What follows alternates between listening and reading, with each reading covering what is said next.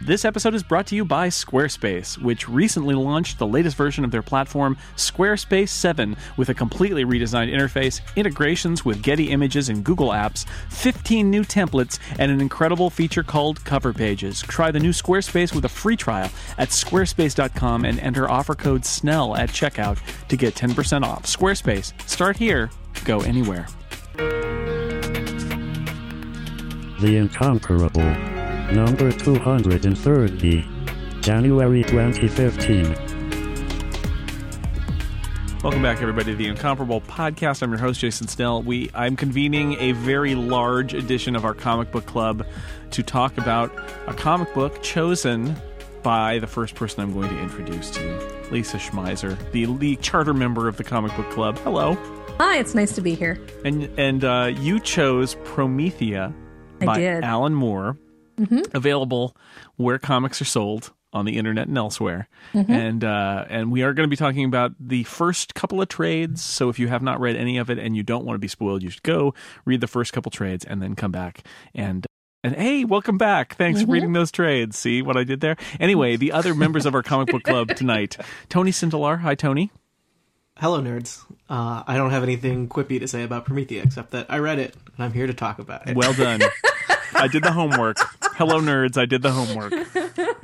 Monty all I got. Ashley also here. Hi, Monty. Hello, Th- this is our world now. Reading comic books is homework. Yes, the nerds right. won, and they have an assignment for you. That's the weep. That's what the weeping gorilla says in, in episode twenty four. Weeping Gorilla. I got to read comic books as homework. Yes, tears exactly. streams down the Weeping and his Gorilla's next one face. is the nerds one, and this is our world now. Erica Ensign is also out there. Hello. Hello. Yes, I, I have learned that reading comic books can be like homework. Ah, very nice. Uh, and, and so that's some foreshadowing. And uh, Chip Sudderth is also out there. Hello. It's an honor to be here to talk about one of the most important comic creators ever, and I'm talking, of course, about letterer Todd Klein. Yes. He's I'm so, so, good, glad isn't you he? said that. He's amazing. no, I'm serious. I love his work. Yeah, I was making notes about how good his lettering was in this Yeah. comic book. Oh my god, he's Don't one of my write in the favorite comic book, Monty. Don't do that. It, it was digital. I was writing on my screen. Oh, okay. Don't write on your screen, Monty. That's terrible. All right, Lisa, why did you pick Promethea and have us read it? Hi. Um, Not, I'm not judging here. Well, maybe a little bit. I'm, you know. J'accuse. Yeah. I had a few reasons for picking it. Um, one, it's relatively old, so it's easy to get used copies for cheap. And- 1999 through and one of- 2005. Exactly. And one of my goals for having um, one of the things I'm trying to do, with, or I'd like us to do with Comic Book Club this year, is introduce comics to people who really don't have time every Wednesday to, to pop into a shop and read. And so I thought, well, if it's an older Absolutely. comic, and if it's an older comic, you can get it used, which means that it's not a big financial strain either. Right. And so that was another reason. Um, the second reason I chose Promethea is the book is completely done. So we could, if we wanted to, assess it as a whole body of work. Um, we can talk about this comic knowing full well that Alan Moore is not going to add on like another five issues and completely torpedo everything we think about it. Right. So it's a finite closed loop. It's not like when you talk about a TV series and the creator hits the reset button. I mean, this is done. It's closed. It's a finite thing. Um, the third reason I chose it is because it's a deconstruction of the superhero genre. And um, it also and it goes in a really weird religious direction. And I was just fascinated by I, I was fascinated by by the fact that he said, you know what I'm going to do? I'm going to take the Wonder Woman myth and I'm going to mix it up with a whole bunch of mystical stuff and see what comes out the other side. Um, the fourth reason I chose it was because it is the most optimistic post apocalyptic work I've ever run across. And given the amount of, of post apocalyptic dystopian fiction we've talked about here, I thought it'd be kind of refreshing to, to, to approach something that's all tra la, the end of the world, hooray.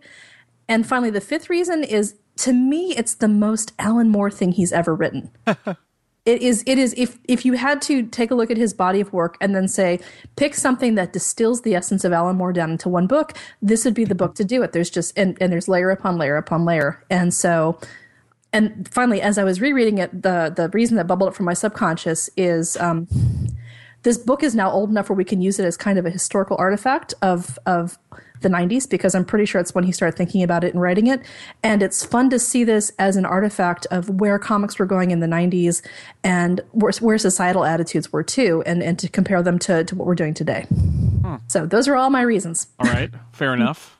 Fair enough. I, I, I am so I started the one of the reasons I uh, I said, uh, let's absolutely do this. I mean, one is I've read a lot of Alan Moore and not just the, you know, Watchmen and V for Vendetta and From Hell and uh, the Swamp Thing, but also his uh, latter day uh, comic stuff like Tom Strong and Top 10 on and on on one level, I think you're right that it, it is very Alan Moore-y and I, in all ways, including you know the, all the great ways and also all the terrible ways. Yes. Um, I think I think it's all in there. And the other reason I was fascinated by this is because I was I was thinking about Wonder Woman, and you know, um, there a lot of talk about whether there would be a Wonder Woman uh, movie after various failed TV series, which they've announced they are going to do a Wonder Woman movie now.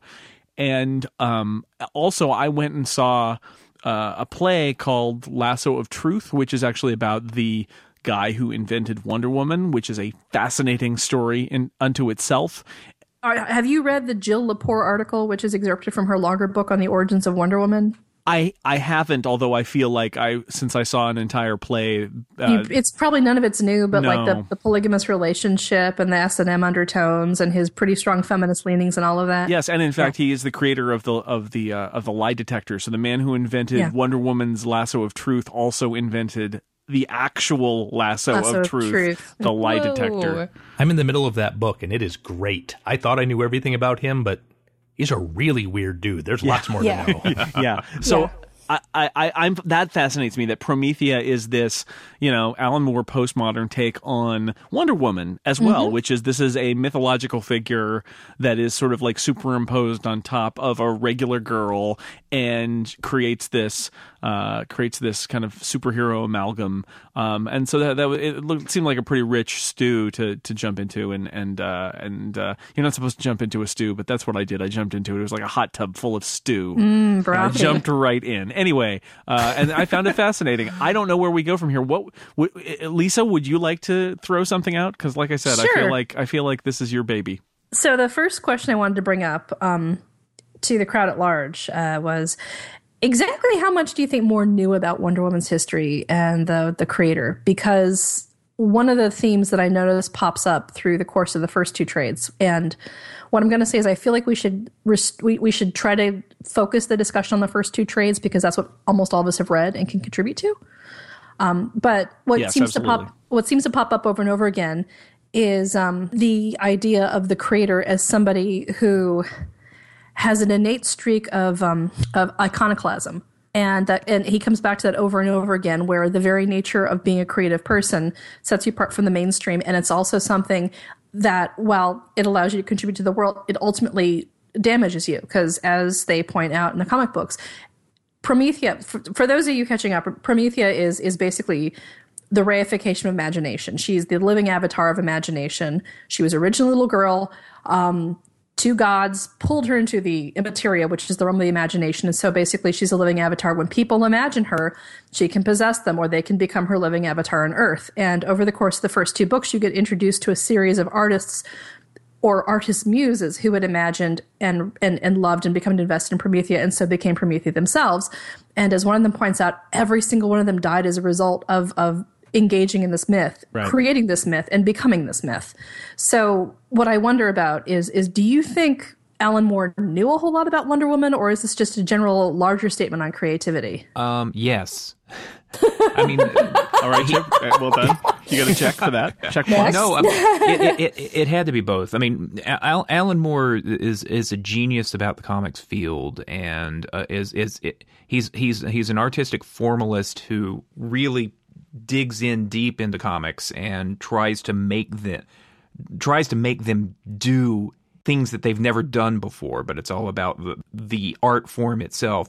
So he had to know a whole lot about the history and all and all that. But at the same time, um, at the same time, it it turns into such this meditation on imagination itself that I'm reading this thing and all I can hear in the background is magician Doug Henning in the background talking about imagination. oh, It's the world of imagination, everybody. Maybe he, maybe he's our world's avatar of Promethea. We never know. Yeah, yeah. Actually, let me go around round table. Um, who is your favorite Promethea out of out of the ones that we get introduced to? Every, Oh. did, did everybody find one that they identified with, or is there one that you liked or disliked or, or, or rela- related to? Like, what are your emotional responses to the different Prometheas? And, and I mean, I, I like. I want to start by saying I like the fact that there's in the in the um, you get introduced to Promethea uh, through the current holder of of Promethea, um, who is aging and uh, and and uh, Barbara, yeah, yeah, and she's not really up to it anymore. Yeah. and, and that's interesting and very traditional comic book hero, right? Like the gold, the the gold, the what? Yeah, golden age hero is about to retire, but the silver age hero is going to step in and become the new Promethea, right? But what I love is that then when um, Promethea visits the uh, the land of imagination, um, she finds everybody who's ever been Promethea basically hanging out by a pool. Um, and talking to each other. And there's like the, essentially greek chorus of prometheas. And I, I i love that as a concept the fact that like the whole prometheus squad is there as promethea to comment on what's going on and to help her out. I think that that that that takes it to a whole other level from the you know you just meet meet your, your you know the the mentor the originator.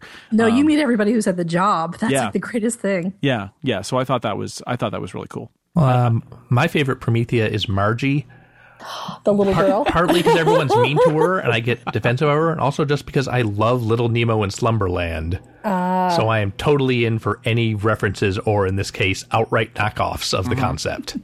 I honestly had trouble remembering who is who. I had trouble keeping them keeping them separate in my mind, and I was constantly having to go back and be like, okay, which one is this, and, and what's their deal? So I wouldn't say I had a favorite because I struggled so much to remember who was whom. Yeah. I, I'll be boring and say that uh, Sophie was my favorite, but one of the things that I noticed was that their voices, they, they occasionally become very specific and distinct, and otherwise, and at other times they talk like each other. And I don't know how, um, I don't know how purposeful that was, but it also made it difficult for me to tell them apart sometimes. Um, you have to really pay attention to the costuming and everything else. And I think, you know, they're supposed to be different aspects of the same character, but Well, Yeah. luckily for me, Margie not only doesn't talk like everyone else, she has her own lettering thanks to Todd Yeah. Klein being a genius. Yes, she's not even Todd really a Klein. Prometheus. She just sort of she's just sort of this annoying tag along. she's a cartoon character uh, Yeah. in a comic book if that makes any sense Yeah, I guess if I had to, if I had to pick a favorite, it would be Sophie Banks, mostly simply because I felt like I was uh, kind of on the journey with her. She had no idea what was going on at the beginning, and and I had no idea what was going on either. So therefore, she was my my identification character. Well, I mean, yeah, I mean that that's good, and I and like I said, I really like I like Barbara and the fact that she's dealing with the fact that she's passing. This is the end of her life essentially, and she's passing this torch. Uh, to Sophie, and then uh, you know, inevitably she's gonna pass into the the realm of imagination. I will throw a shout out to Bill because love Bill. I, I think the idea that a um, closeted gay male artist who um, drew Promethea and sort of uh, idolized her. Um, and then that plot line that, that that he takes, where he becomes Promethea and falls in love with a man who doesn't realize that this is a man who's turned into a woman, um, and ends up getting killed as a result. I, I, I thought that that was poignant and also quite an interesting. Like, if you're going to have this wall of Prometheas, to have that be be one of the twists, I thought was was really brilliant Yeah. and uh, I could also identify uh, which Promethea was Bill. So I was like, "Oh, that's that one." Because Bill's got the pants. That's yeah, yeah, it's got the little, the, the, thing, the, the little rings around the legs. Yeah, yeah. No, what I th- Uh, what I thought was interesting um, when I went back through and looked at him is one of the reasons I love Barbara is because I feel like over the course of the book, you're also getting a look at the. Um, it is in, in sort of a subtle meditation on the impact that create a creative life has on a relationship and the feedback loop between the creator and their partner and, and how much of it might be a joint endeavor and how much of it isn't. Because remember, Barbara says, well, he used, he used me as his model for his imagination for Promethea. I don't have his imagination, which is why I basically look like myself in, in the costume. right. But she's you know so, and that's fascinating. that She becomes Promethea, not not the writer, but Yeah. but the the muse. But his wife, does, yeah, yeah. she's the model. And um, I realize we're restricting this to the first two books, but in the third, there's actually a really lovely sequence where um, you do get to see more about their relationship, and it is very, and it really it it makes me wonder if Alan Moore was was saying something about you know well this is this is the reality of of what it's like to be the person who's in love with a creative force. This is the reality of what it's like to be a, a creative person who has the need to love and connect with somebody and pull them into their endeavor, even if they don't fully understand it. So. So I really like Barbara for that reason. I really like Barbara and Bill. I do want to interject, though, that one of the things that made me a little uncomfortable reading this book is that there are all these feminist statements, and we're in a time right now uh, with Gamergate and everything else going on. I kept in the back of my head, I don't know Alan Moore very well as far as his personal life and philosophies outside of comics and things like that, but I felt a little bit like I was being mansplained to. Um, a, the guy telling the story has Barbara looking older and overweight and unattractive. Bill has Bill has his gender issues, becomes a her, and I almost would have felt more comfortable if it hadn't been Alan Moore writing this, but if this had been a woman writing it. That's it. What was funny is I, I actually felt almost the opposite because when you get to the whole tantric sex scene and oh the cup and the wand and the cup and the wand and I'm like oh my god really really um, it all goes back to the. I can hear. Yeah. See, that's And- that's and why I roll my go- eyes and, then I when say, you "Oh, go Alan through the Moore." tarot and it's all and you look at the symbiology on the cards and you know there's the harlot at one point and, and I went back and took a look and I thought well on the one hand he's got this this whole Promethea is a woman and she's imagination, but on the other hand, he's got some pretty gender determinist ideas going on. And so uh-huh. I was a little uncomfortable with the book on that level because I feel like he starts off strong by pointing out that imagination should, in theory, make gender both fluid and a construct, but then it turns into, but no, the laws of the universe are that man and woman, and and, and I was like, oh, really? This is where we're going with it? I'll just I'll just briefly point out that the year after Promethea ended is the year Lost Girls finally came out. so he was okay, has working on anybody his. else, will anybody else here cop to reading Lost Girls? I read it. I own it You own it, yeah. for pseudo artistic, crazy porn. It's okay. Yeah, For yeah. the article. He re- he only reads it for the article. Well, it's it's Yeah, well, it's actually one of the most angry and emotionally disturbing of, of his work. I'm, and and I'm not I'm not being arch about that. It, it was um, it's it's genuine, genuinely speaking. There's a lot of anger in that, and there's a sequence in the first two books again where there's like those two demons for hire who go after Sophie early on, and they uh, they call the cab driver and what he's doing to his granddaughter, and they hand him the gun. And I was like, okay, I've, I've, this is clearly a, a theme that he's working on because it comes up again and again the damage that people can do to children. That, that's like a huge thread that runs through Lost Girls. And I thought it was interesting that he puts it out there and then he gives the reader this, this, um, almost unearned sense of catharsis with, oh, don't worry, bad people will, will, will, you know, get their comeuppance because there are forces in the universe that give it to them. So, that was something that stuck with me. It it didn't the first time I read the series, but you know, the first time I read the series, I hadn't read Lost Girls, so mm-hmm. so there you go. well, I tried to do some back. I tried to do some background reading because I'm like, surely other comic sites have tackled this. Let's see if anybody's done this. And I kept running across these essays where everyone was like, I I, I don't know what to say, and this made me think of the biggest question I want to ask you guys. Which is, do you think that this book might be perhaps a little too complex with too many layered sisters, systems of meaning? Yeah. or or yeah, or or you know are we struggling because we may be used to reading really complex prose novels but when you get so many different levels of narrative like you have in a graphic novel where there's all of this visual imagery on top of the text and you have to negotiate the relationship between them too do you think maybe we're getting like what basically amounts to four times the complex novel Is this the part where I say yes again? Yes. yeah. This time, Yeah. this time I was reading it on my computer, so I was using guided view, Uh-huh. which goes from panel to panel. I flipped wow. into guided view, which I never use, just to say, let's see what the person who did guided view thinks I should look at here. Me too. This is a comic that breaks Comixology a It bit. is because so many, so much of the design is here's the whole page. Isn't Yeah. that amazing? Now Yeah. you guess what order these panels go. There's there's also a lot of zooming in there. Where it's like, here's some panels. Now Yeah. let's zoom out. Now we're gonna go back in. Now we'll come back out.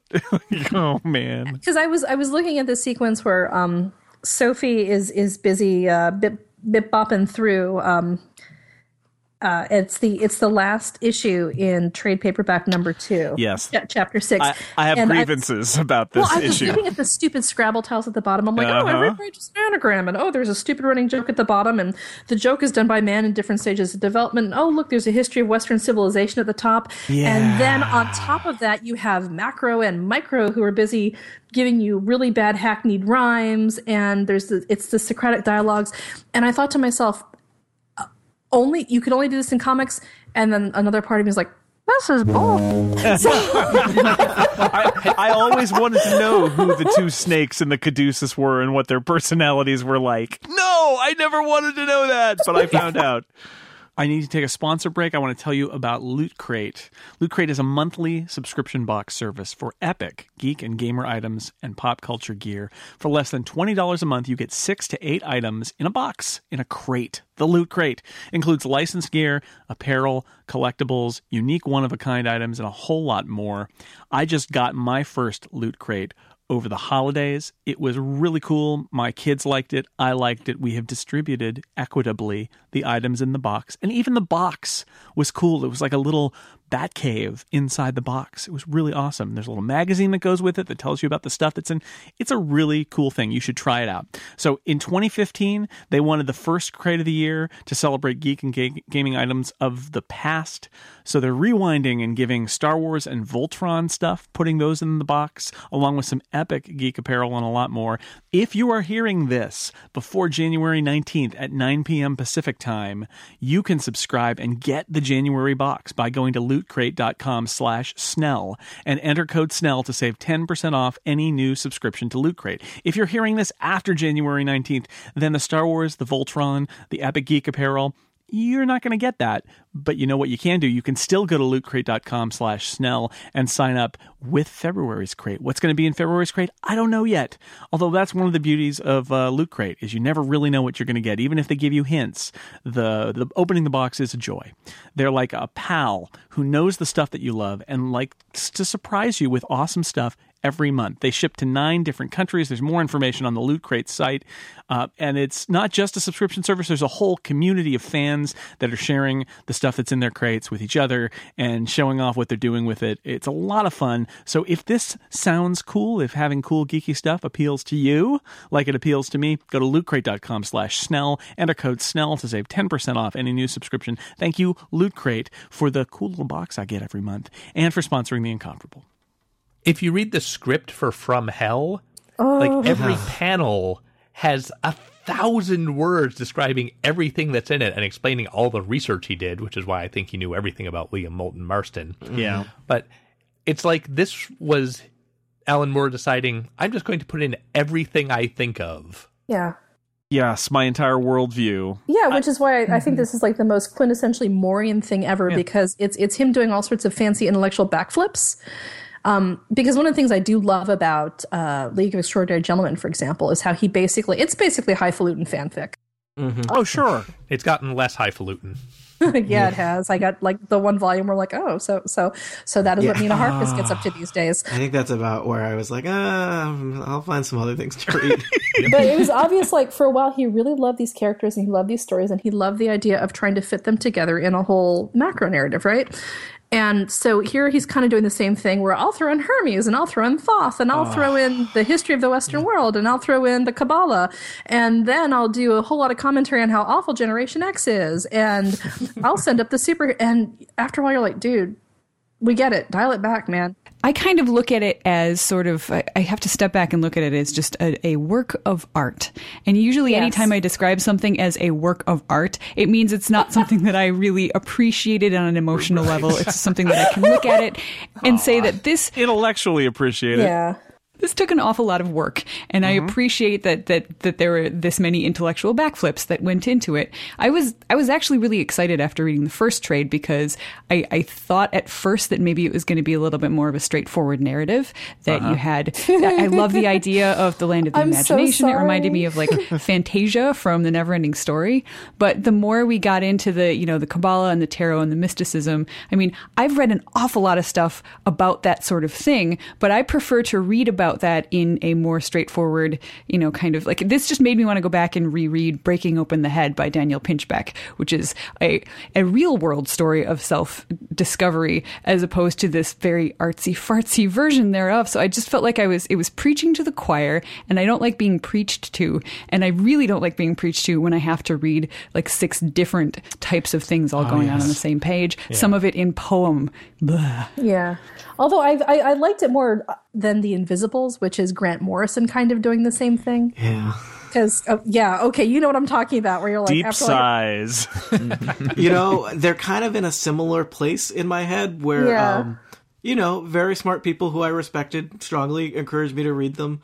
And I got a lot further in Promethea than I did in The Invisibles. But, like, yeah, I got, I, I have yeah. trade one of the collection of The Invisibles, and I have never finished it. And I'm not, I don't think I ever will. I think you could launch the podcast called Lisa Grumbles About the Invisibles for 45 minutes, and I could probably fill it up for like six weeks. Some people who have recommended some other very good comics to me really like The Invisibles. But, like, yeah, I, I could not get into it. This book reminded me of another uh, Grant Morrison book, an earlier one though, Animal Man. Um, Oh, and, and, and Jesus. this, Oh, that. Oh, wow. No, Well- because he tied it into the Lost. What was it? The Lost Children, which was that big old Vertigo multi crossover that had part of um, Sandman and it had Animal Man. and It had um, Doom Patrol and no, and, and like uh, Tefé from the and Swamp Thing. Tefé gets tied into it somehow, and and what's her face, the little girl from Animal Man. And then I went back and read Grant Grant Morrison's Animal Man run and was like, I. I don't take enough drugs to read this on a regular basis. but the, the, a lot of the same stuff is going on here. Um, that that was a series that starts out as um, commentary on superheroes and ends as a commentary on comic books and uh, plays a lot of the same tricks.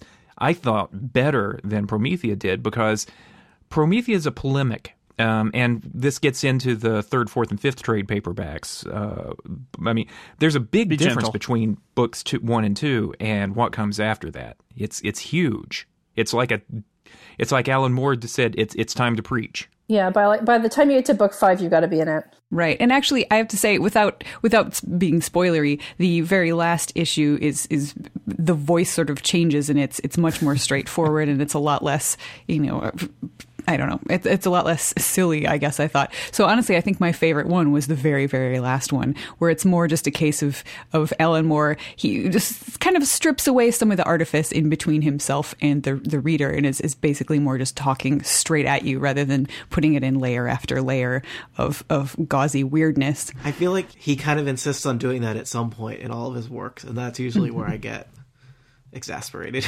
See, I'd rather have that than all the rest of it. So I wanted to ask you something, and it didn't occur to me until I did a reread of Promethea, and then went back and looked at some of his earlier works. Um, the the friendship between Stacia and Sophie. I wanted to see what you guys thought about that friendship, uh, how it reads to you, what you think they see in each other, and why so much attention is paid to it. I hope I never have a friendship like that. I just I felt the way that I read it was that they were both such uh, damaged people who did not really know how to get along in society that they couldn't do any better than each other. And I kept hoping that maybe they would just go their own separate ways and find some real friends. And yeah, you guys have read more than me, but I, I have to say that was kind of the stuff that I struggled with the most. I mean, everything else is so kind of is is all this kind of weird, fantastic stuff, um, and the stuff between them like just didn't.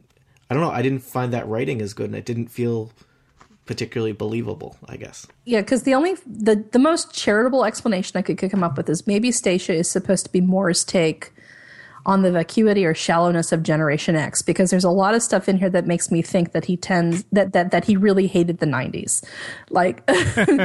No, because a lot of the aesthetic, um, I, I was looking at the trends that Stacia rocks, and a lot of it is is very um, 1990s club kid looking, you know, with the, the the beehives and the hair colors and things like that. Weeping Gorilla is basically that. Weeping Gorilla is like the most 1990s thing I can think of. You know, especially when he's got that one track where he's like, I could, if I could have only listened to just one more Radiohead track. And I was like, oh, there we go. But, but I, w- I was wondering if Stacia is supposed to be his, his indictment of, oh, this is the ch- shallow, techno obsessed, non critical consumerist generation. And they're big into pop culture nostalgia. And so they're incapable of genuine creativity because he has such active hostility for that character. I, I think that, especially the club she's at with the terrible rock lyrics. Oh, yes. lasting Yeah. all over the place. Oh, That's not lyrics are like, Alan. Knock it off. Yeah, yeah. I um I wanted to I wanted to back up to talk about the, uh, that issue number twelve again, only because this is this is we touched on it briefly, but um I, I kind of want to lower the boom on it because um uh, this I I I like Erica, I appreciated the effort, good job, good effort that went into it. And yet, at the same time, I kind of hated it. yes. A- and um uh, so it, it, it reminded me of like an art installation where they might have like some paintings on the walls and some sculpture and you think oh it's art but there's also like a boombox playing beat poetry on one side and another boombox playing different beat poetry on the other side so it's a cacophony and you don't understand it because there's t- just too much going on and you're completely overwhelmed and then somebody uh, is like yelling footnotes at you. That is what that is and it's the entire issue is like that and Yes. it, and it is Alan Moore telling us how much research he's done and or what his personal metaphysical beliefs about the universe and or tarot cards are and it is it, it, it is so far off the rails that it's it's kind of breathtaking to watch somebody with that level of talent When he brings up the Harpo Marx tarot card, you're all, really? Wait, what? But dude, if you were on some like Amanita muscaria mushrooms, you would be in, like ex- understanding everything to a degree of clarity. I read issue 12 and it blew my mind man well, this is why I, I, I feel like this. I actually feel like this book is a huge artifact of the 1990s, like intellectually and psychically and pop culture speaking. Um, one of the reasons I actually dropped out after my master's is I was in grad school at the time when deconstructionism was huge.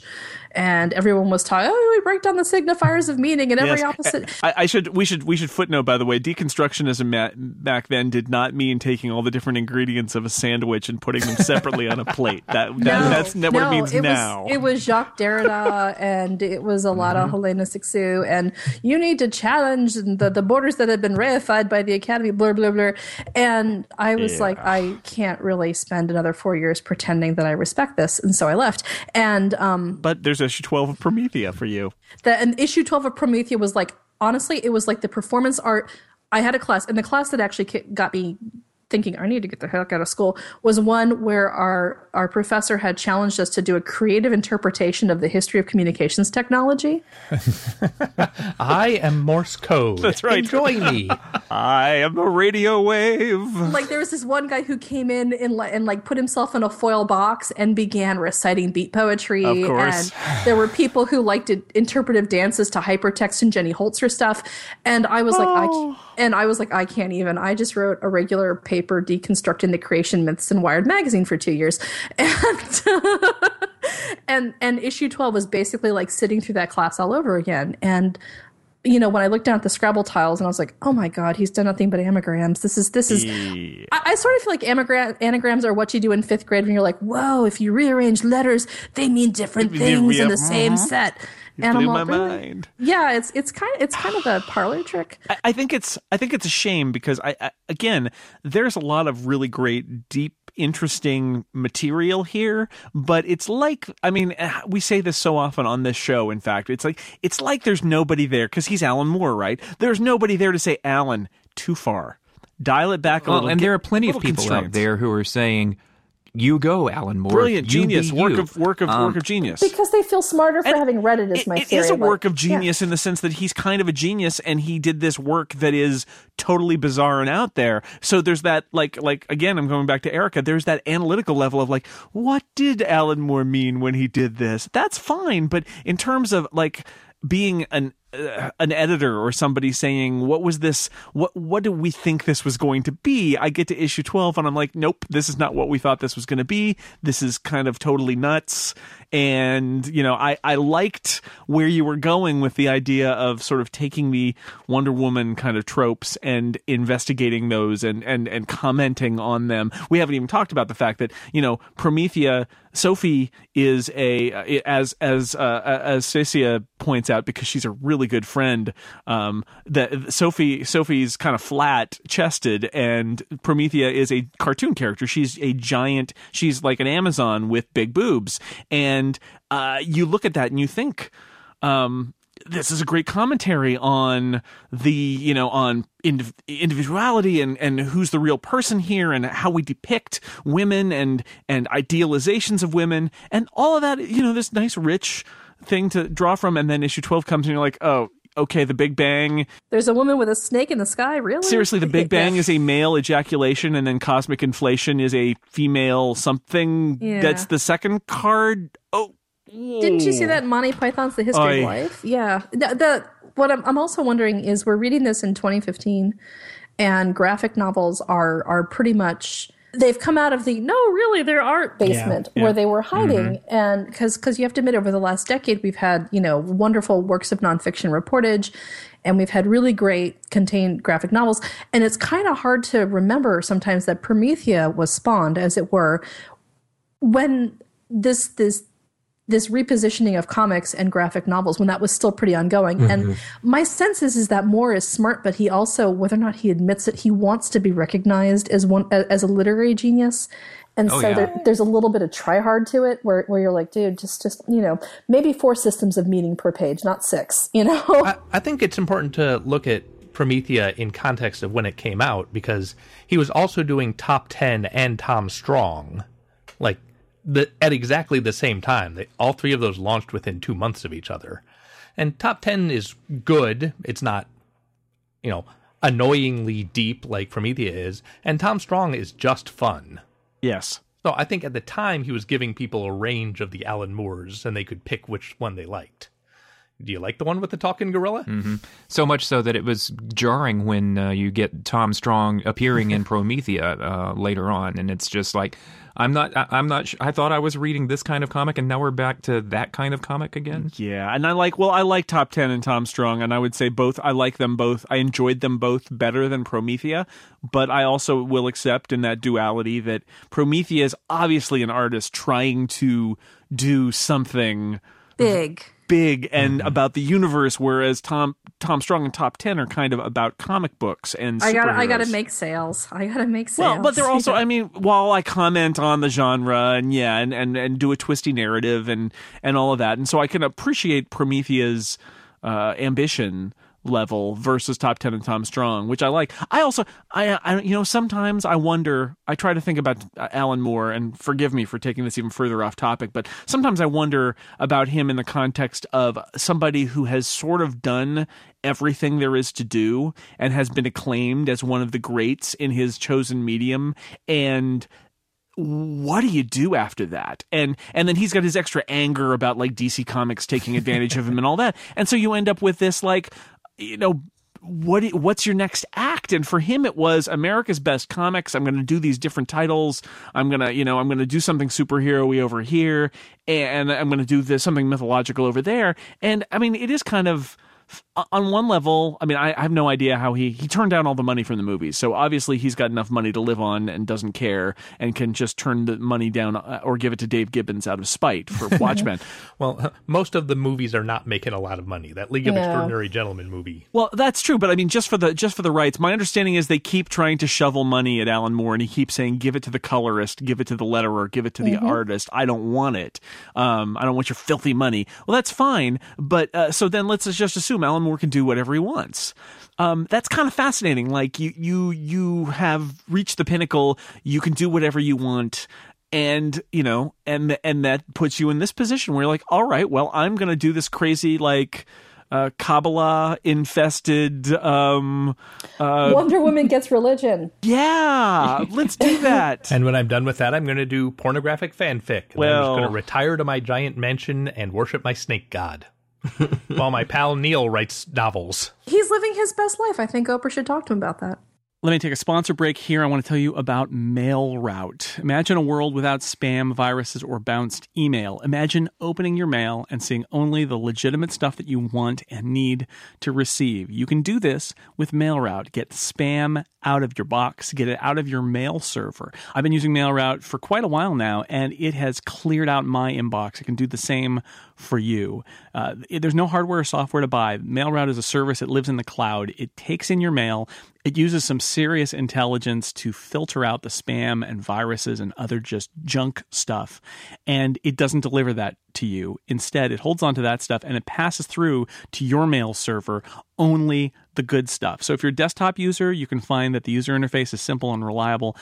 But for you email administrators and IT pros out there, you want to check it out. They've built all the tools with you in mind. They've got an API for account management. They support pretty much anything you'd want from the people handling your mail LDAP, Active Directory, TLS, mailbagging, outbound relay, all of that stuff. No hardware or software to buy. Remove spam from your life for good. I did. Go to mailroute.net slash incomparable for a free trial and 10% off for the lifetime of your account. I've been using it. It's working great. My inbox is clearer than it's ever been before. Check it out. And thank you so much to MailRoute for sponsoring the incomparable. Yeah, the the word I keep coming back to when I think about this is it's I feel like he thinks of this as maybe his masterwork because it ties together a bunch of other things and it looks like mm-hmm. he's really putting himself on the page perhaps more than even in, in some of his other work and this this really is a worldview in, in you know in color and Yeah. good for him I'll see your I'll see your uh, masterwork and I'll raise it to manifesto. Yeah. Hmm. It's, okay that hmm. works that works It's. One of the things that I find astounding is how much he seems to hate Western civilization because that comes. no, it does because the way that he depicts 1999, the, the, the world mm-hmm. that Sophie and Stacia, it's pretty clear to me that Stacia is a product of that world, like purely and wholly of that world. Well, he hates modern Western civilization. League of Extraordinary Gentlemen l- later things suggest he really likes like old stuff. Weeping Gorilla, Weeping Gorilla is is basically the the the stand-in for I hate the way sentiment has been commercialized, and the bands are basically a stand-in for I hate the way music today is nihilistic and doesn't talk about meaningful things like it did in the '60s. And um, the science heroes are an indictment of of the corporatization of of um, the state and Also, he really hates the Fantastic Four. Oh well, who doesn't? and uh, They're science heroes. What are you talking about? They're the five swell guys. Yeah, five. Totally different number. there's like this thing in there's this thing in um, book number two where I made a note of it. I'm trying to find it now.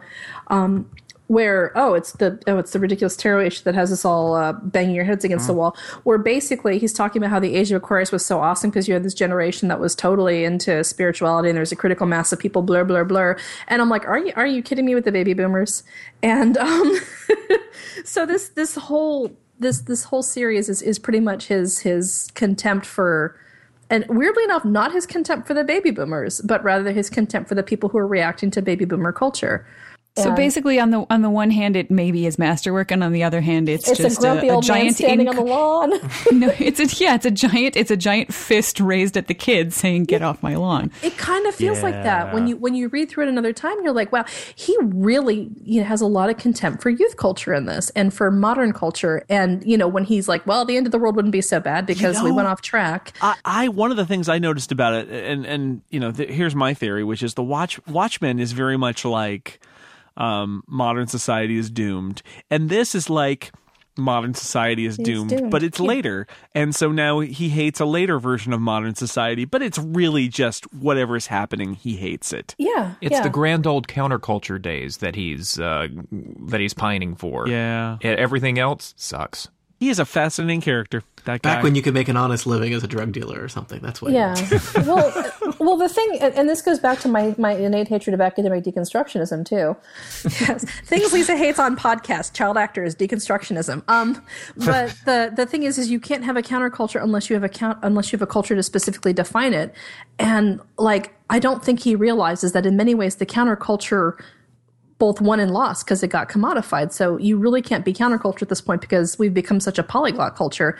And it's like he doesn't recognize that. And his works don't recognize that. There's this there's this incredible conformist mass, and then there's like two or three people who see the real world, and you're like, really? That's that's you know, it's not how that's not how that's not how it's worked. And perhaps because again, we're looking at this from the filter of, of 15 years on, where a lot has changed in the global landscape and you know the internet has has has had it the internet is now a fact of life for people um, there, there's a lot of points of view in this book that I, I think are really specific to their time. Like as I was rereading, I thought, you know, this would make a fascinating college class the same way that reading Virginia Woolf makes a fascinating college class because you don't just read the book. What you have to do is understand the context and the history and why it mattered at the time it was created. And that's, I think, is part of it. For going back and revisiting Promethea, I was like, wow, it is it is startling to read this now in, in con, you know especially 15 years after it basically started and realize like how much has changed and how reactionary and, and left behind this book feels in some ways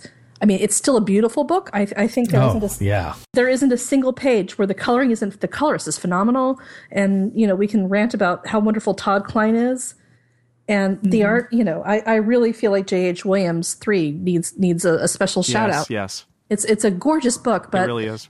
a lot of the ideas behind it, and there's there's kind of no heart at this at the middle at the center of it. And if you're going to write a polemic, or if you're going to be like, "This is my life. This is the culmination of my philosophy," like put put some put some heart into it. I agree with you, but I, in, in the book's defense, mm-hmm. in every single issue, there is something in there clever. There is some there is some beautiful art in every one of these issues. The entire issue as a whole may not hang together at all, but there but there is cleverness in here. Um, and yeah. um, I take Erica's point about it's a it, it is a work of art, and I, I take I take her point about how wh- about that not being a terribly enjoyable statement thing. Uh, but every once in a while, I do like looking at art for art's sake. Um, and it may be difficult for me to get emotionally involved in it or for me to appreciate it as a story. Um, but it is challenging, and there are neat things that happen in every book. Okay, maybe not 36, but we're not. yeah, I think we're being too a little too hard on it. That I mm. think it's it's certainly gorgeous to look at.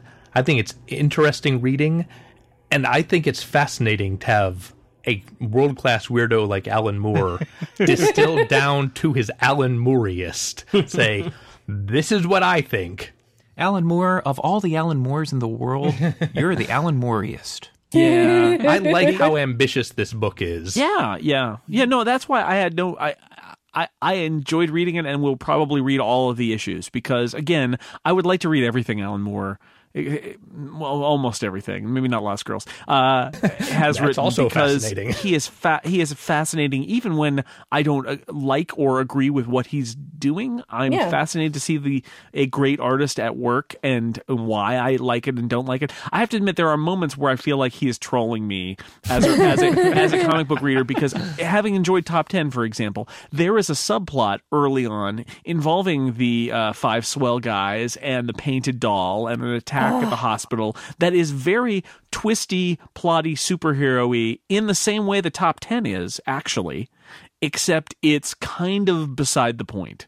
And it's really like oh you were you were interested in that. Well that's not what we're telling a story about today. And uh, I, I i i even kind of appreciate that but it also reminds me of alan moore when he's focused on telling those kinds of stories and how i mean this is always in the back of my head is alan moore is such a brilliant writer of this this genre of superhero-y kind of stories. So good at it. And I can tell that he doesn't want to do it. and, and, and, you know he's done it. And he's maybe done it better than anybody. And he kind of doesn't want to do it again. And now he's just playing with me a little bit. Like see i could do that but i'm not going to. And it's his you know it's up to him. He doesn't have to write those kinds of stories anymore. But he's even when he kind of taunts me a little bit it's like he's so good at it even when he doesn't want to be. And uh you know top 10 reminded me how good he was at it I would love to read a book about those five guys. To be honest with you, the interpersonal guys They're swell. they're, they're swell the interpersonal dynamics were great. Um, I love them. I love the mayor. with the multiple with the multiple personalities. personalities. Yeah, yeah and honestly if you know i would have loved a, a side book about the people who were responsible for weeping gorilla because i i it's all just in there. Yeah no and i, I find yeah it's just it there there are all these details that you know in that you could actually spin out into really rich entertaining books on their own and they're just casually tossed out because this is a guy whose idea whose idea factory never shuts down um, Clearly. well, you know, I feel I always feel rewarded when I get through his books and, I, and then then go back and oh, I picked this up. because you know it really is engaged reading on on on a huge level. And um, one of the comic book series I've been reading, kind of as a as a palate cleanser between this, is I've been going back and revisiting the Mike Grell run on Green Arrow, which uh, was written, but you know, so it's books that are like the late '80s and. Um, it's you know total tonal shift. It's and, and it's literally like a palate cleanser. It's, it's a sorbet to the, the the the gourmet work of Alan Moore, and it makes me appreciate them both a whole lot more. but uh, with Alan Moore, you're like I'm I'm effectively reading ten books at once, and and that got me to thinking. Um, would I have this reaction if it were in a different medium, if it were prose or if it were a TV show, and, and it did this, or or is this the type of story that you can only tell in comics? I don't know. Melinda Carter would have made an interesting Promethea, but uh, I think there's a lot of women who would have made Yes, interesting sure. Prometheas. Oh, Do you have a Lucy? Lawless would be great. yeah, actually, that's you're right. yes, Lucy yes. Lawless basically would Barbara. be She'd be a Promethea. fantastic Barbara. Oh my god. I don't know. Alan Moore, man, Alan Moore. I, I have I own like ten different versions of Watchmen. I mean, a- and I think I've got. I I mean, I think I've got a couple, uh, a couple V for Vendettas and a From Hell. I mean, I, I am fascinated by Alan Moore. Um, Yeah. and all and all he does, and this is this is this is good. It's just there are those moments where I feel like Alan Moore pulls us aside and okay, sit here now. And let me tell you a little bit about. Yeah. Uh, would you like to subscribe to my newsletter? That's it's called Dodgem Logic. Um, there's one piece of dialogue I wanted to make fun of just really briefly. yes, Just one. take your yes, time. there's a moment when uh, I think it's Barbara Promethea says, "I'm friggin' Promethea, you idiot." Yeah. And reading that now really reminded me of Frank Miller's dialogue for All Star Batman and Robin. Oy. Uh, I'm going to steal Erica's role here, and I'm going to make the obligatory Doctor Who reference. All right. Uh, Wow. Ghostlight. Ghostlight, a seventh uh, a seventh Doctor episode where uh, they crammed in so many ideas into three episodes, and the um, and fandom is hugely divided over whether it is genius or whether it is overwrought. um, Incomprehensible nonsense. incomprehensible nonsense. I think Erica and I are both on the incomprehensible nonsense team here. Um, and, and I get this feeling over, I, I do get this feeling over Promethea, um, where I, where I am struggling, I'm struggling through the cool stuff and the cool art and trying to figure out if this is a really a good use of the medium. You know, I think for me, it was. I sound very negative about this, and I I think that the reason for that is simply because I didn't know what I was getting into. My expectations were kind of like I said, set up to be one thing. If I had known what it was going to be going into it, and had was able to sort of shift my mind to be ready for that, I think I would have would have liked it more. But since I was expecting something a little bit more straightforward, it was disappointing to have that that shift. But but I do really think that it was beautiful on both surface levels and incredibly deep levels. I mean, there's a lot of, of good in here. Uh, it, it, this may not be for me, but I am honestly glad that it exists, and I, I wouldn't change a thing. I think I'm totally with you, Erica. I mean, I feel like I watch and read and, and listen to a lot of stuff that's kind of junk food media. And this, though I don't think I care for it, was really interesting in a way that a lot of stuff I, I consume is not. Mm-hmm. So, so like, I don't regret reading it, um, which is, you know, not something I can say about everything I read. I don't, and you know, and I went back and read it again because I wanted to feel prepared, and, and I got more out of it the second time, and that's not something that's always always true. But I don't know if I need to own it, which I currently do. Slash, I don't know if I'm going to go back and read this again, right? You know, I, I feel like I got plenty of other comics on the shelf that I'm I'm much more likely to read many many more times before I decide to to pull this one down again. Um, and you know, I guess that's kind of how I feel about some of his. You know, I've I've I've read Watchmen countless times. Um, I don't feel the need to reread his middle stuff of League of Extraordinary Gentlemen anymore. I'm I'm okay with that. Right. So yeah, Yeah, there's a moment at book three when uh, Yes. there are characters walking on a Mobius loop, and if you're reading this on an iPad, you're in hell Yeah. because because auto rotate is your worst enemy. Oh yeah. well, it's designed for it to be in a comic book. Yes. When I got to that point, I did actually have to put the iPad down and direct an expletive at Alan Moore. Take a little walk, curse, ra- shake your fist at Alan Moore wherever he Take is. a walk. Take a walk around the iPad Yeah. so you can actually see everything. I wanted to mention that the um, science hero thing, which is in this and and in Tom Strong, is uh, I believe I was just talking um, on my walk uh, today with with uh, with my family about we were talking about superheroes and things like that. I didn't start it, but I finished it. Um, about the idea that superhero itself is a trademark co-owned by DC Comics and Marvel Comics, and and and I realized later that this is why Alan Moore has played up the concept of science hero in these comics because that's actually his commentary on the fact that superhero is owned as a concept, and uh, I thought that was hilarious, actually. Wow, because he's a bitter, bitter man, so he's so bitter. Ooh, I well, bitter is awesome, and you know, I, I obviously enjoy bitter men, but um, but I don't know what you're talking about. but the uh, the um, take I took from that as well is since the a lot of this talks about instinct and primordial flow and cosmic rhythms and so on and so forth, is I also had him kind of subtly It goes back to his I hate technological progress. I think he's not a really big fan of. Um, scientific culture as Oh, it's yeah. emerged in popular culture over the last 60 to 70 years. Like I think the space race is kind of the worst thing that's ever happened to him personally because because it, it legitimized science as a way to to learn about creation and it introduced ideas of of quantifiability and verifying and you have to reproduce results and this is how we know things is because they're immutable and that that is almost counter to this whole oh you walk paths and see women having things to do with snakes in the sky and that's how you know you're on the, the path to truth and freedom. So for me science heroes was also his way of saying well i hate the deplorable superhero culture of mainstream comics. Right. science has not done anything great for culture. Two horrible tastes that taste horrible together. Off we go. So his his uh, Wikipedia biography made me laugh out loud because it describes him as an occultist, ceremonial magician, and anarchist. It's like, yep, that's mm-hmm. That's you can tell all that from the beard, really. yeah, pretty much. I like that occultist, ceremonial magician.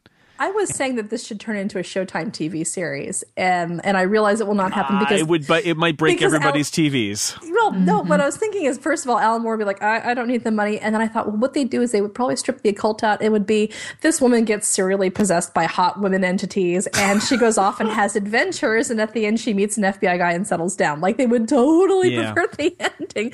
And in the meantime, it's an example, it's an excuse for women to get into like scanty chainmail and run around. And, and I thought, oh man, I, I need to stop rooting for that to happen. And this is why Alan Moore is bitter. Yeah, exactly. Because you know, there's and, and I thought, well, maybe the religious thing is kind of an off-putting thing because in U.S. culture, we're really generally very uncomfortable with with any sort of with the idea that people who believe things that aren't Judeo-Christian have have valid rights and their beliefs might actually be worth considering. Like that's not really an idea that we're comfortable with. So. Having an entire series where attractive women will explain the Kabbalah to you mm. might be off putting. And then I thought, no, they would probably just eliminate that altogether and go straight to.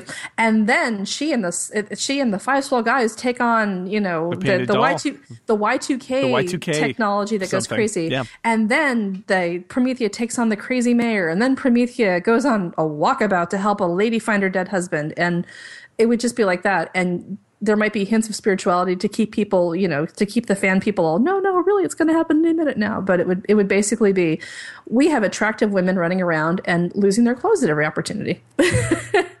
Which would actually be the type of series that Promethea would send up in flames as as proof of a decadent, spiritually dead Western culture that needs to be uh, brought to an end.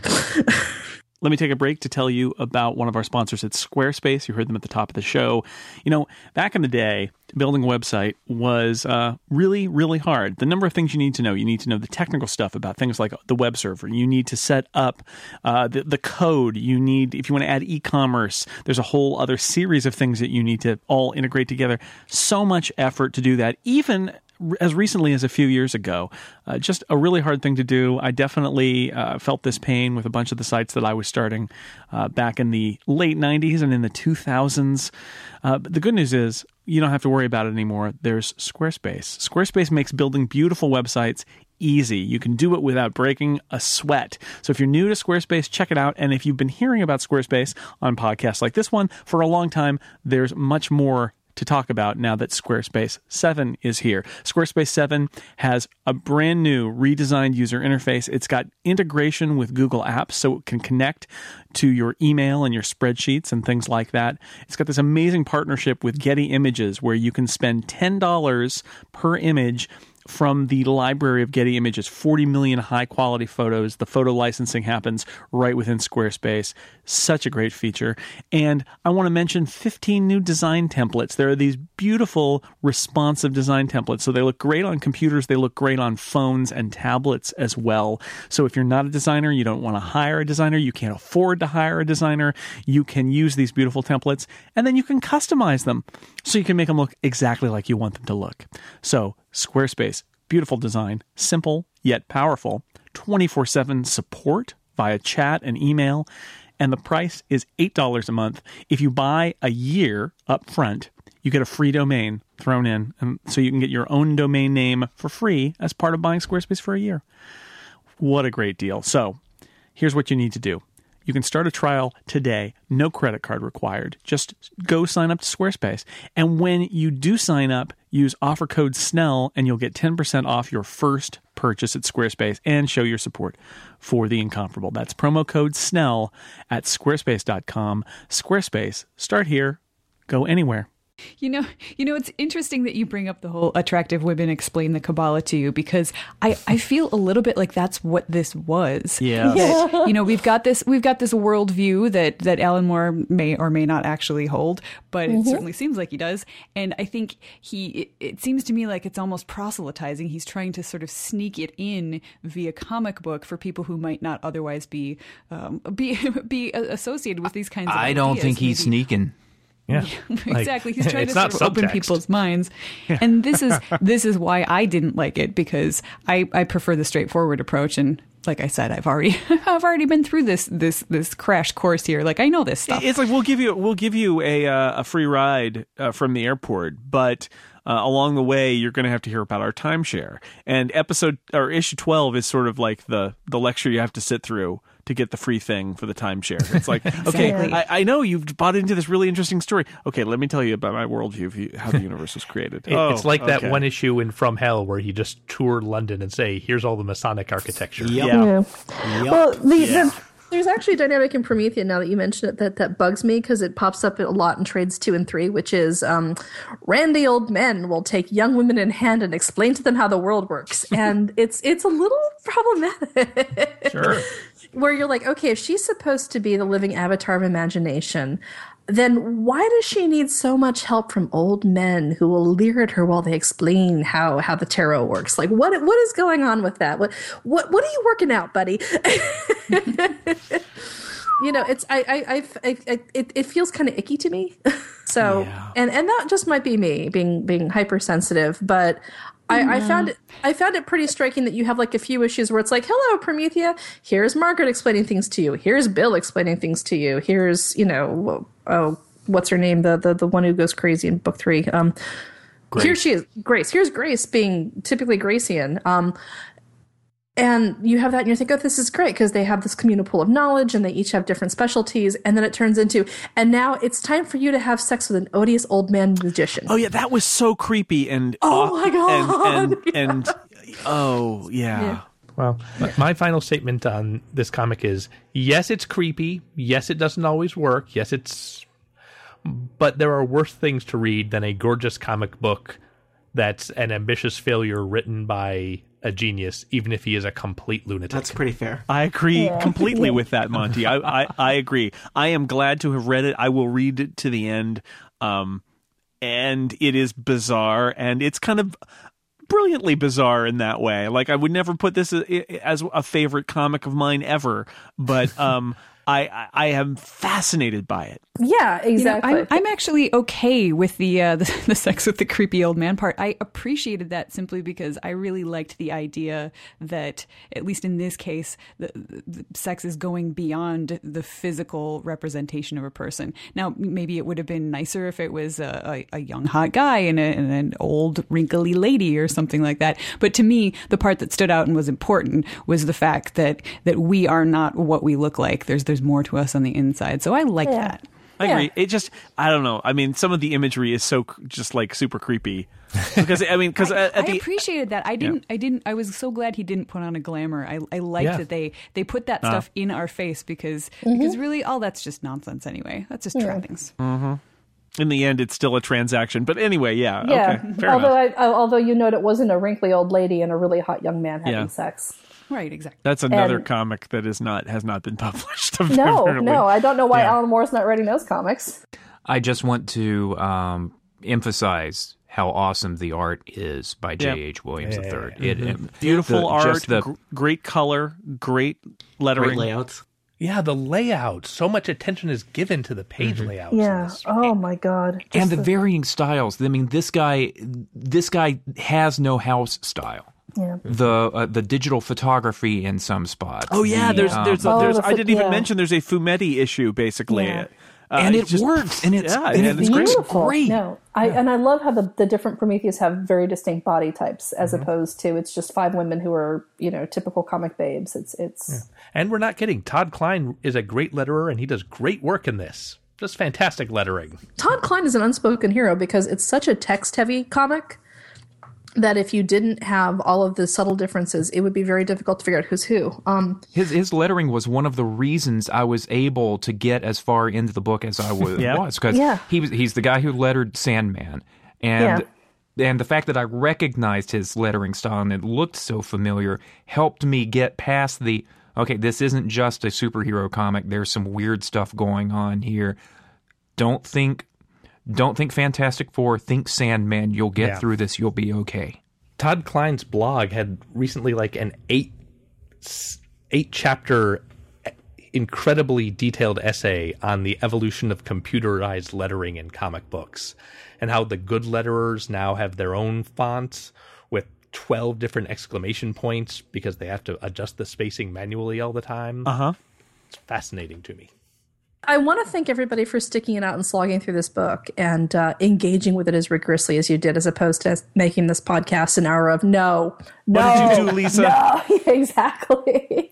No, it's a fa- fascinating, Yeah. fascinating to read some of this, and and uh, yeah, and so I, in some ways, I would say this is the kind of thing that many of us wouldn't have read if it weren't assigned to us, whether it's in a class or for a podcast. So thank you for the assignment, because I think it was I, I was fascinated to to to dig into it, and I never would have otherwise. I think. Thanks, Mrs. Miser. um, uh, yeah, and our essays are due next Tuesday. Tuesday, yes. Eight pages, double spaced. Have them in Lisa's box by 5 p.m. And But you get an F unless you write it in multiple colors and upside down text. I expect to be able to read it right to left and left to right. Oh, well, my essay is in the form of a Mobius strip. Is that going to be a problem? Nope. No, it's creativity. Nope, that'll now be get in perfect. the box and start reciting poetry. I'm writing two essays, one on the top half of each page and one on the bottom half of each page, and they counterpoint each other. So I hope you enjoy that. I turned my essay into an anagram. It's your job to unscramble it and figure out what I said. Yeah, yeah. Uh, Before so before we go, I wanted to I wanted to go around just in case somebody has been uh, has been reading uh, some other kind of comic book related thing that they would like to mention. I like it's sort of like our book clubs. What are we reading? I don't know if you guys have prepared anything, oh, or but but you know if you if you aren't, don't feel bad. If you are, then uh, then share with us, Lisa. Something that you've been reading that you would like to share with the group.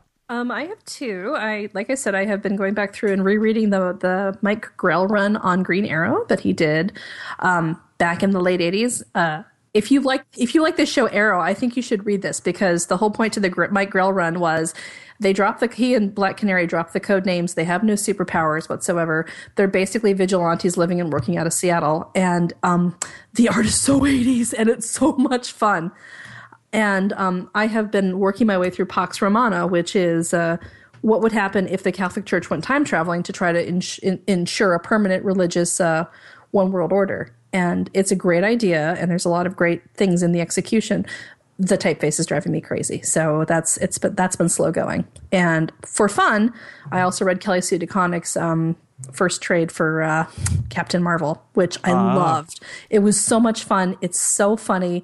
I can't wait for that movie to come out. And uh, We were talking about that on our walk uh, today yeah, too. yeah, I had to explain the difference between Ms. Marvel and Captain Marvel. Oh, yeah. I've mm-hmm. explained that to people and they forget Yeah. immediately. And then Rogue and the Golden Gate Bridge, and you don't even. Yeah, it's just anyway. Yeah, no, the Captain Marvel, but to be honest, the Captain Marvel book reads like the Guardians of the Galaxy felt when I was watching the movie this summer. It's Right. it's it's that funny and has that that vein of soul running through it, and I highly recommend it to anybody who who's just looking for a romp. And for anybody who's watching the series Arrow and wants to nerd out a little bit more, read the Grell stuff, or or if anybody who's like, my that shot looks like a Nagel painting come to life, like read the Grell stuff. That's a lot of fun. Tony, Uh, I've been rereading a bunch of stuff, uh, Scalped and uh, Hellblazer and things like that. But the new series that I've recently discovered that I'm really uh, enjoying, and I feel I pretty rarely pick up new series. I'm just you know slaving away on ones I've been reading forever. Um, but The Wicked and the Divine. Have you guys heard about that, or anyone else reading that? I have it on my wish list in Amazon. So I, I was really impressed. So the Wicked and the Divine, the premise is that uh, there are there's a pantheon of gods who show up every 90 years or so and uh, have godlike powers, but are fated to die within I believe it's two years, and so basically kind of live as rock stars for those two years, and complicated things uh, happen to them, and. Um, it was highly recommended to me by somebody who only ever recommends good things, and I read the premise and I was like, "Haven't I read that Vertigo comic like four times already?" um, but and then I got it, and I was I was kind of blown away. So um, I strongly recommend it. Lisa will read it too, and then we'll find out which of us is right. Also, I love Scalped, so uh, Yes. A plus plus for rereading that. This was one of my favorite series of the last ten years. all right, Monty. Anything you're reading you want to plug here? I think the last live comic book I read was Death of Wolverine number three. And you can tell how riveted I was by the fact that I haven't gotten to the number four where he actually dies. He does. Is he yeah. is he okay now? Uh, no, he's still dead. He's dead. really? yeah, he's got a good year or so of death coming. People still buy comic books after Wolverine dies? I just I didn't know how that works. we don't know yet. I thought Tony. Marvel shut down after Wolverine died. yeah, who's who's in all the comic books then? Spider Man and Deadpool. Mostly there's a Deadpool. new there's a new Marvel comic that's like Death of Wolverine aftermath. So they just keep playing it out. No, that's so that's just people wandering going, "What are we going to do now that Wolverine's not here?" Yeah. Hey, remember Wolverine? Yeah, Wolverine was great. Hey, Flashbacks who to when he was alive. Oh, Wolverine. Yeah. Yeah. Um, I have really enjoyed the Adventure Time comic book, uh, written by Ryan North, who does the Daily Dinosaur comic on the web. Although he's not going to be writing it anymore, so I'm not sure where that's going. Uh, and I've been trying to get into Doom Patrol. It is some nonsense, but I enjoyed the first trade paperback of nonsense, so I'm hitting the second one. All right. Are you reading the Grant Morrison Doom Patrol? Yeah, Yeah. Oh yeah. Oh yeah. uh, Chip, anything, uh, any other than Promethea? Any comics you've been reading lately and liking? Um, I have been taking advantage of some of the holiday sales that Comixology was doing, and uh, I have discovered Mark Waid's Daredevil. Oh And- yeah, that's good. That's really That's really good. That's really good. And I'll, I am not terribly interested in Wolverine the character, so um, I have not been reading The Death of Wolverine, but the stuff that Paul Cornell wrote leading up to that. Right, the two years of uh, he did like Yes. twenty four issues, I think, of Wolverine, volume yes, five and six or whatever it is. Uh, leading up, fantastic. yeah. Made me made me care about the character. Um, only only in only in that writer's hands. Not enough to follow it with a to a different writer, but um, I, I I I highly recommend it, and it stands on its own uh, without any of the event stuff that follows. Nice.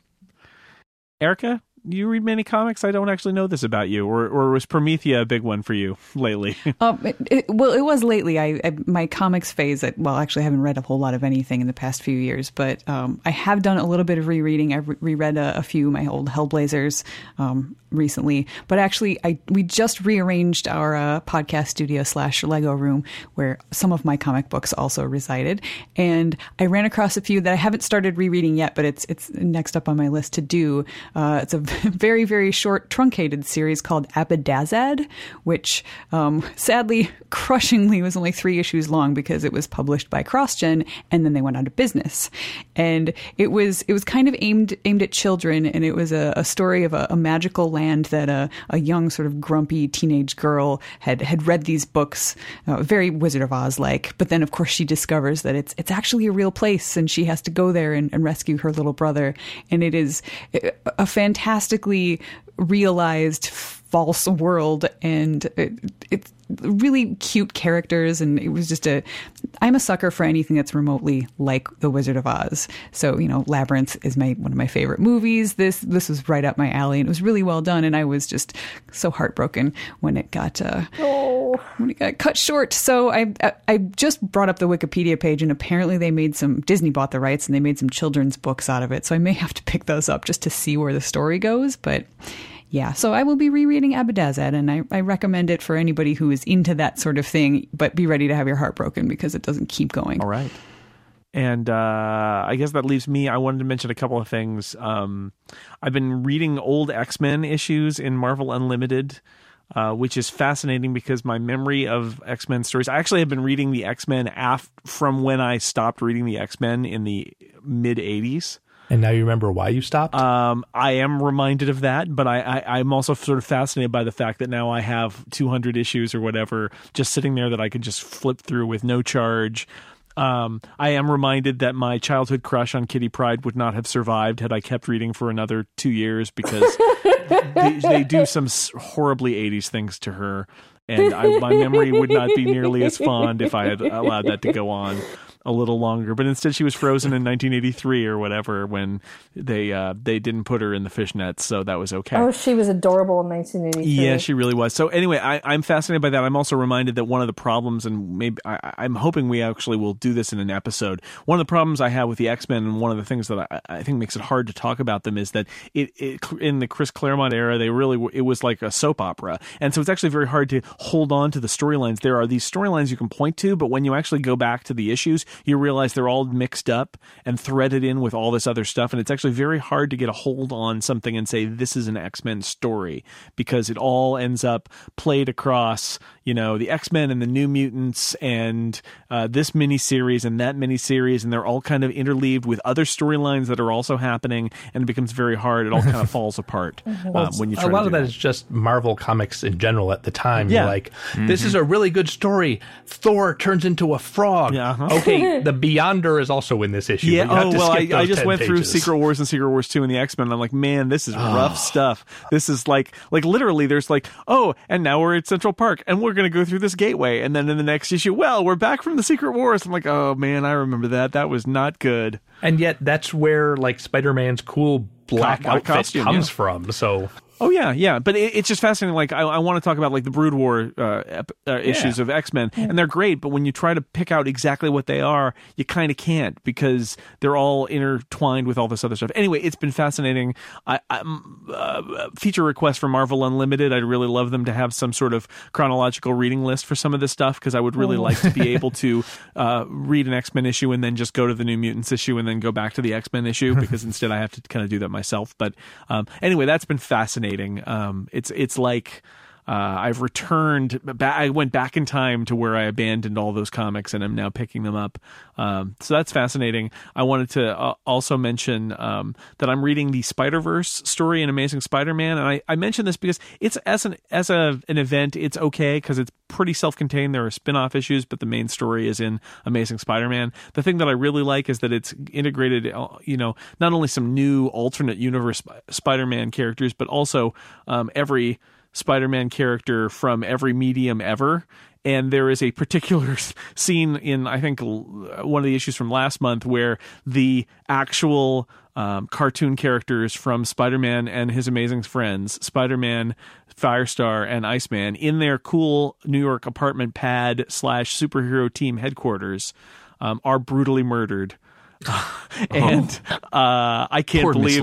I can't believe they did it, but they did it, and it is kind of hilarious. Also, there's there's a scene where they where they where they go to the um they go to the da- Daily Bugle of J. Jonah Jameson from the 1967 animated Spider-Man series, which is pretty amazing. So uh, it blew my mind as a longtime Spider-Man fan to see all that stuff in Spider-Verse. I believe that they recently dropped in the 1970s Japanese Yes. Spider-Man Oh, yeah. with the giant robot. With a giant robot, yeah, he factors in too. It's it's kind of amazing, and it is a love letter to all the variants of Spider-Man over the years. Um, and I wanted to throw out there: there's a new Star Wars comic that's coming that's apparently going to be like the biggest selling comic in the last 20 years. Um, I'm excited about that because I want to see if they will uh, also reveal how Darth Vader drinks coffee using the Force, like in the original. I'm excited about that because Humble Bundle just sold a whole bunch of old Star Wars comics, so I can really get into that when I get around Those to it. classic old Star Wars comics. Anyway, all right, I think we've reached the end. Yay, comics! Yay. Alan Moore, yay! Thanks. Yay. Thank you for your service, Alan Moore. You make us feel smart. and and or stupid sometimes simultaneously. Mm-hmm. The bottom part, I felt really smart, and the top part, I felt really dumb because it's all happening at once on a page with letters and colors. and all and- creepy in the middle. Oh Yeah. man, that's the Alan Moore sandwich right there. Yeah. yeah. Make right. sure to chew, people. Don't just swallow it. Yeah, oh no. All right, I'd like to thank my guests for being here. This was amusing, fun, uh, good conversation as always. And yeah, you should you should check out if you haven't check out Promethea, and your your mind will be blown. Um, we are not responsible for that. If your mind is blown, um, you're gonna have to take care of that yourself. Tony Sindelar, thank you for being here. Comics, they're not just for kids. Don't let your kids read this one. Yeah, Really don't no. Hey kids, don't read these comics. No. Yeah. Erica Ensign, thank you. Thank you. This uh, this may have sort of rekindled my my comics reading. Uh, this it might be a comics renaissance for me. Go read My other work here is done. better comics. Monty Ashley, thank you. I actually remembered Promethea as being crazier than this was. Ah. it was nuts to me at the time. Now it's just Yeah, mostly nuts. 15 years later, it's just kind of crazy, not totally nuts. Yeah. Yeah, Chip Sudderth, thank you again for being on an episode that had nothing to do with Doctor Who or Babylon 5. So good job. Thank you. Good to have you. You're spreading out, you're branching out. I'm growing. Yes. I'm, I'm growing like a. Oh no, no, cob, No, no, Kabbalah re- metaphors. no. No, no, no, no. No. And Lisa Schmeiser, uh, you did this. yes, I did. I did this to you all. we'll hatch I, we'll hatch a plot for the next comic book club and what we're going to read for that. I don't look forward to it. Yeah. No, the, the point of the comic book club, now that we're at the very end, the point of the comic book club is we would like to find things that are relatively um, readily available, don't require a lot of reading around the edges. You should be able to read a trade or two and get something out of it, which I really believe for comics. That's sort of what I was getting at when I was talking about the X Men is, you know, you shouldn't really have to read like a hundred comics in order to appreciate the these four issues. You, there should be, you know, some stuff that's more accessible that people can pick up a couple of uh, trades and, and get something out of it, and we can talk about it. So that's the plan for 2015 is to do some more of that on the Incomparable this year. Well, thanks to everybody out there for sticking with us. Uh, from the Comic Book Club, we'll be back at a later time, and we will see you with another episode of the Incomparable in a week.